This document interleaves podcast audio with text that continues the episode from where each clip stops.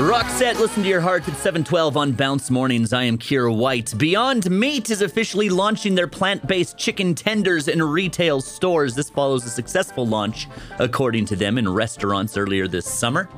They say it's time. It's time for the vegetarians, the vegans, to be able to enjoy the joy of a chicken nugget, except without going against their moral quandaries against eating animals.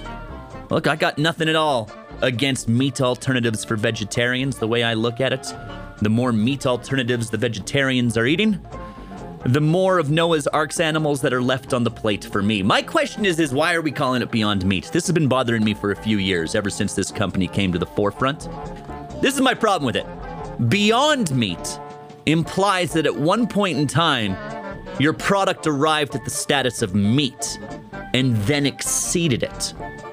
Beyond Meat has never actually become meat. It's a meat alternative. Should it not be called almost meat? Bounce Radio.